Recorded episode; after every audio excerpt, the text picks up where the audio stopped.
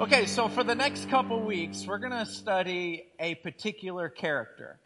And uh, we're going to study today a guy by the name of David. Who here would say that that is either your first or second favorite person in the Bible? Let me see who you are. Absolutely. Um, he's the guy who, who killed Goliath. Um, he killed a lion. He killed a bear with his own hands. In fact, that's exactly what we're going to talk about in a little bit. But before I get there, I want to just say that um, if you read Scripture, it becomes incredibly obvious that God had a love, a passion for his relationship with David that was like no one else in Scripture. And so if you're like me and you want to have the best, closest relationship with God you possibly can, you just back up and say, what was it about David that arrested God's affection? What was it? So I want to rattle off four things real quick, and then I'm going to start talking about his battles. The first thing was, David was passionate. He had a heart for God. He had a heart for God. Uh, a couple weeks ago, I had uh, lunch with somebody, and while I was having lunch, they don't go to our church, but they're in the community. I started talking with them, and all of a sudden, I started talking about church and God, and I'm excited, and I realized they're not excited with me. Have you ever been there? It's like, okay, I'm going to, let's talk about the Texans or Astros or something. This ain't going well. But my wife and I went out to dinner uh, with uh, some people last night, and uh, we started talking about God and started interrupting each other like crazy. They're talking over me. I'm talking over them. My wife is talking over. They're talking over my wife. You get people that are passionate about God. They can't burn it. I just gave Colleen a hug, and she's like, God's presence is here. I'm like, yes, it is. She's like, yes, it is. I'm like, yes, it is. And they're like, well, we're not just talking all over each other. It's like when you, you find somebody that has a passion for God, they get, they love to talk about it. This was David. Number two is that David loved to worship. He loved to worship. Here's the thing about God. Worship arrests God's attention. It attracts God's attention. Here's something interesting. In John chapter four, verse twenty-three, it actually says that God searches for worshipers. You know, search, when you, you think of the word search, every single word in the Bible is there for a reason. Now, if when I say search, I want you to think about what you look like and what you act like when you're searching for the keys to your car. It's like, you got my keys, you got my keys, anyone seen my keys? And you're just throwing, you're looking for your keys.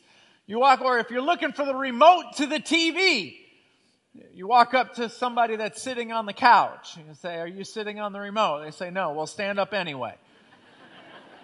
Are you with me? Let's just make sure. It's, it's, it, you're searching, you're looking. It doesn't say that he wants worshipers. That's implied in the search. It says that he's looking. If you can imagine the world spinning on its axis, and as it spins, he's, he's looking for worshipers. And when he finds one, oh my goodness. David knew that about God. See, a worshiper, if you are a worshiper, the music, you, you don't even care really what the words say. It, it, it's kind of like background music. It's like ambiance. It's like music in an elevator. It's just music at a restaurant. It, it's it's radio music. It's, it, it creates the atmosphere. But you're not depending on the words, because to a worshiper, it's not about words. It's about heart. It's about passion. You can sit in your car and just worship. You sit in your house and worship. You sit, it just, I just love to worship. There's a huge difference between a spectator and a participator. There's a huge difference between a person that likes to listen to worship and a person who worships. And when God sees a worship, it attracts his attention. It attracts his attention. So he had a heart for God. He worshiped God. Here's number three, is that he had a repentant heart. I, I recorded a, a podcast last week that, and the title was, I'm sorry. Because those little words, I'm sorry, are words that a lot of times are very difficult for some people to say.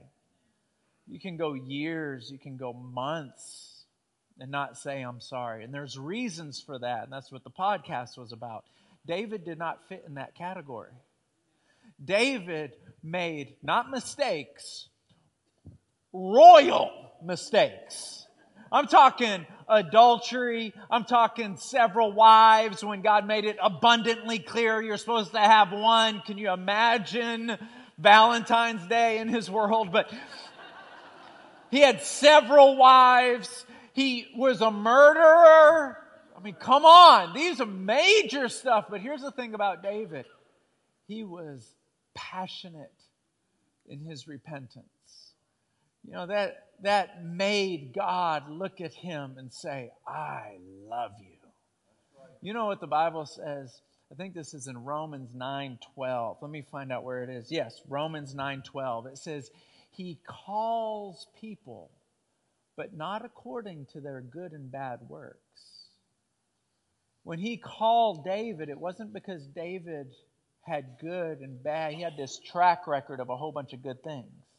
See, you're here this morning because God called you here. You say, no, my wife elbowed me. No.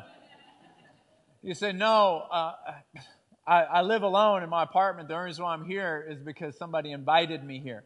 No, somebody invited you here, but something else called you here. And the Bible says that he calls people, Romans nine twelve, he calls people, but not according to their good and bad works. So when he called you this morning, when he called you last night, it wasn't because you have this huge track record of awesome things. No. And he didn't call you because your track record is so bad that he's got to fix you. No. He doesn't call you because of your good or your bad works. He calls you because he loves you. Woo! Somebody say yes. Yes. Say it again. Yes. Yes. There's nobody like God. If you have a massive track record with somebody in your life and all you do is, is disappoint them and disappoint them and disappoint them, guess what? They're not going to be your friend for much longer. That's not how God is. He calls you and says, come worship me, be in relationship with me, and it has nothing to do with your good or bad work. There's nobody like God.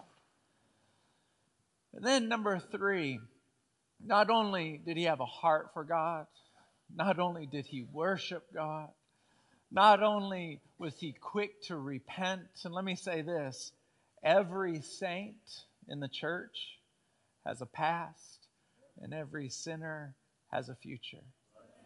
Just let that resonate in your heart a little bit. And then here's number four.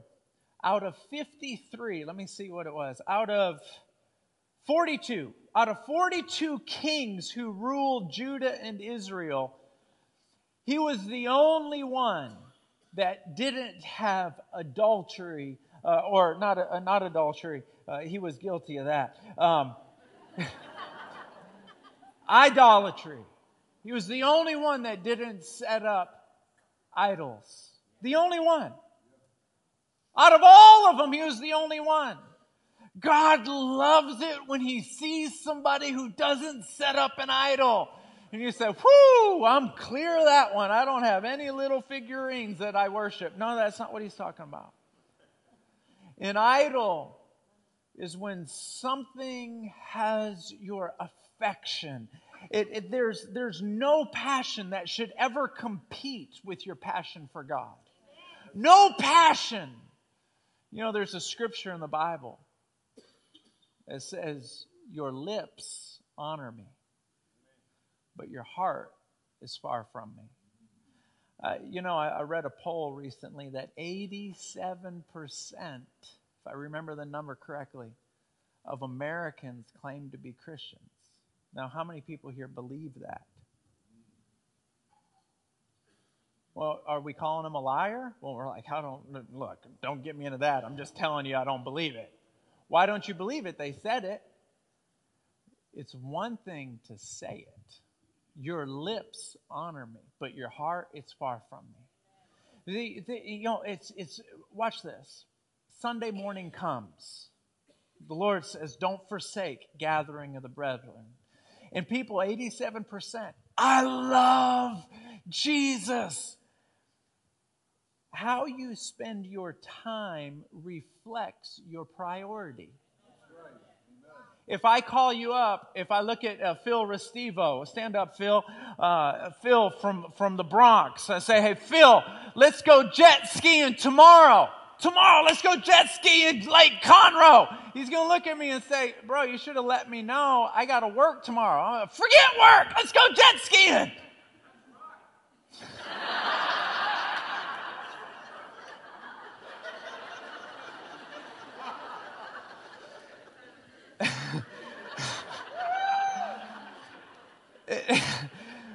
Forget work. Phil would look back at me. I know Phil. Phil would say, I got to work. And how he spends his time reflects his priority. It's easy to say, I love God. It's easy to say, I love the church. But when you choose, when you woke up this morning, hmm, you had options. It, you had competing options. There were other things you could have chose to do this morning. But in whatever you chose was what you prioritized over the rest. Right, it's like when you go to a buffet, the Sizzler. Anyone who used to eat at the Sizzler. If you don't know about the Sizzler, you're missing out. You show up at the Sizzler and you're looking at fourteen meats. Then what do you do? You pick the one you want the most. It's the same thing. Your lips, I love God more than anything in the world. But when it's time to make a decision, whatever you choose to do on Sunday morning is more important than the other option. I got like four people go, amen. I'll tell you what you're thinking. You're thinking, I know you're right, I'm just mad that you're saying it. That's what you're thinking. So we'll move on. David, oh, let me say this too. You teach what you know and you reproduce who you are. So for all of you that dragged kids and threw them in the nursery, guess what? They're going to drag their kids and throw them in the nursery. Just watch. How many of you had a mom or a grandmother that drug you to church? They had a, a drug problem, right? And now look at you. You're here dragging people to church. You teach what you know. You reproduce who you are. And every once in a while, there's a, a wild branch. Like my dad did not have anybody in his family that was saved, and then he got saved. Now, I'm passionate. My kids are passionate. They don't have a choice but to be passionate. And their kids won't have a choice to be passionate. You show where your passion is by where you spend your time. Somebody say, move on, I got that. Here's the thing about David. Not only did David attract God with those three things, but David was a fighter. He fought. He fought. He had three distinguishing battles. He fought a lion, he fought a bear, and he fought a giant. Three very different fights. See, a lion pounces on you. It sits. The Bible says that the enemy prowls around like a lion, waiting for an opportune time. Pounces on you. See, you know the enemy has pounced into your day or pounced into your life when all of a sudden adversity comes out of nowhere. Everything's going fine, and you get a phone call, and everything falls apart.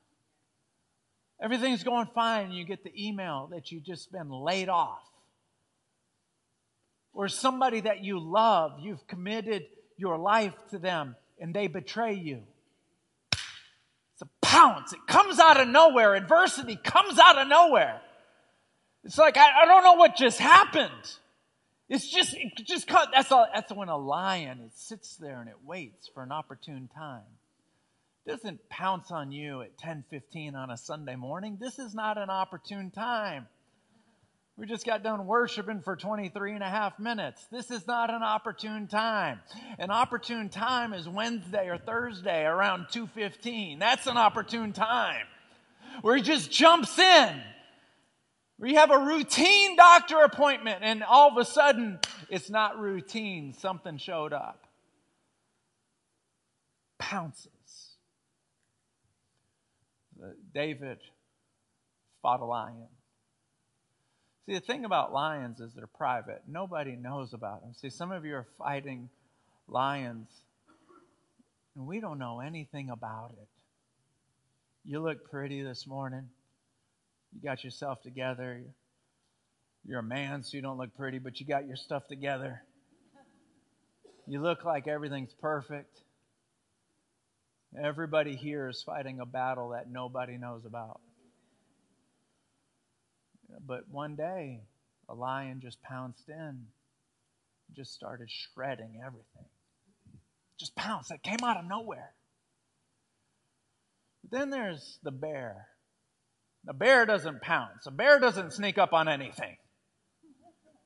Right? Even when you watch them in National Geographic, you see the lion sitting there and his tail looks like a, like a coat hanger. It's stiff. And he just slip up one second. The bear. The bear, it doesn't come from outside of you. It hibernates inside of you. See, if you if you've ever fought an addiction, pornography, alcohol, drugs, um, fear, negativity.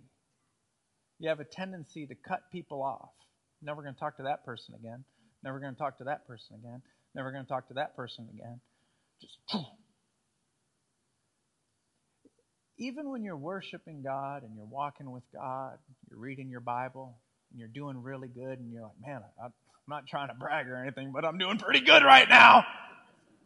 It's sleeping. It's sleeping.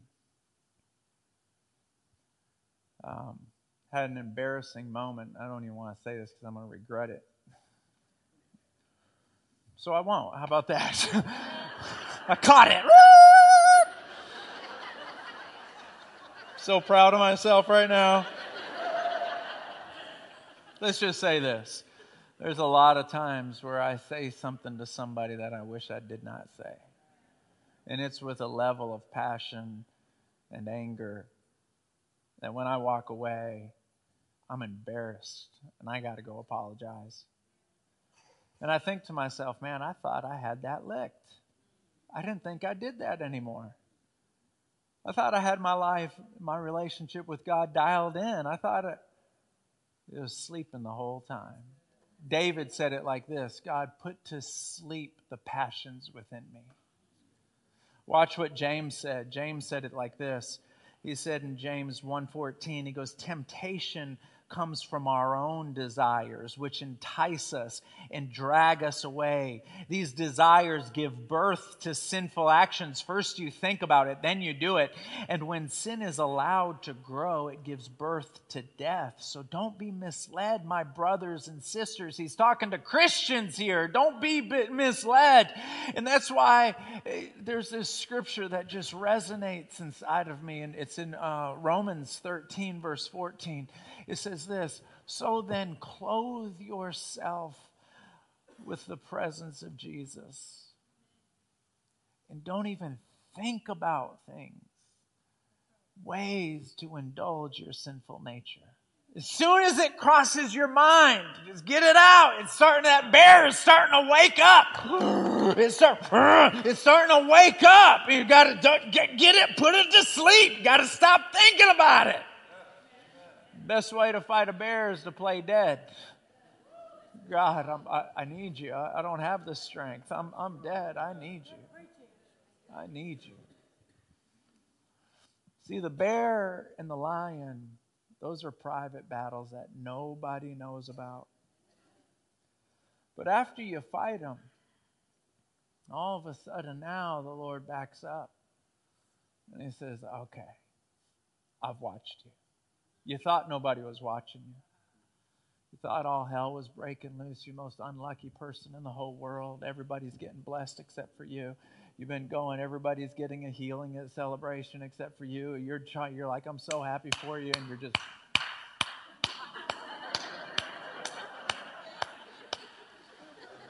just mad. I'm so happy. Praise God. You got another raise.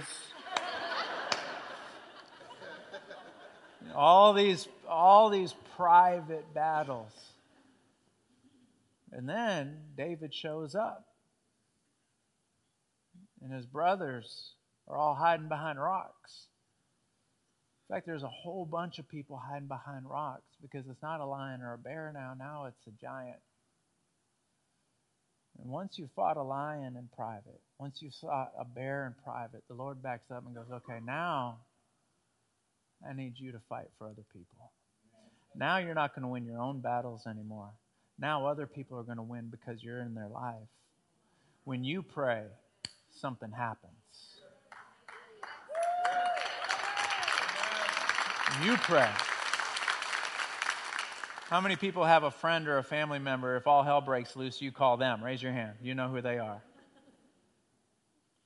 Why? They fought in lions and bears. And so when your giant shows up, you want that person, grandma, to show up. Grandma might be half crazy, but she can pray the house down.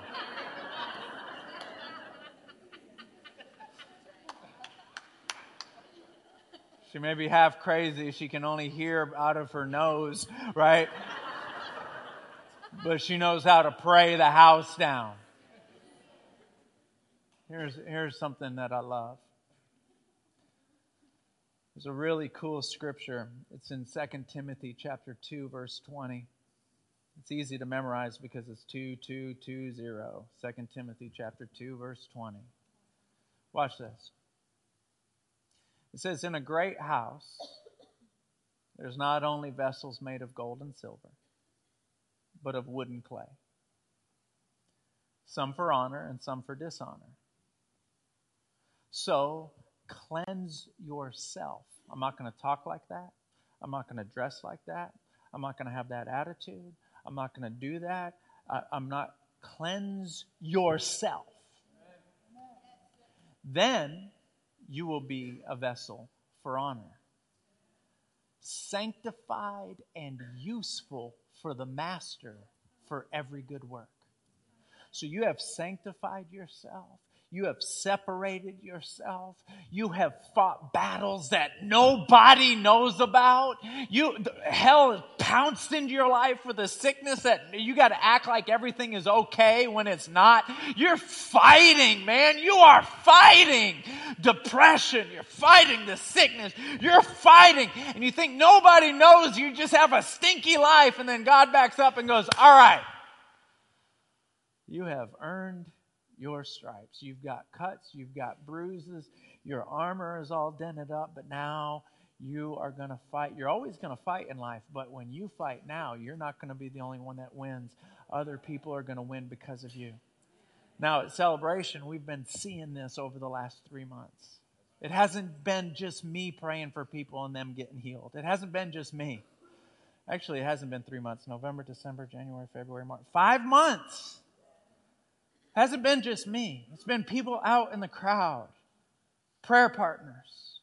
And I hear these stories all the time. And if you get healed at Celebration and you don't tell us about it, shame on you. You're, you got to tell us about it. Because when I hear about it, it encourages me. Because you fought in lions and bears, and now you're fighting for other people, and God just uses you without you even realizing. Um, uh, Gemini, where are you? One of our worship leaders. Uh, come on up here. Does anyone love this girl? Can she, is she dynamite? Dynamite.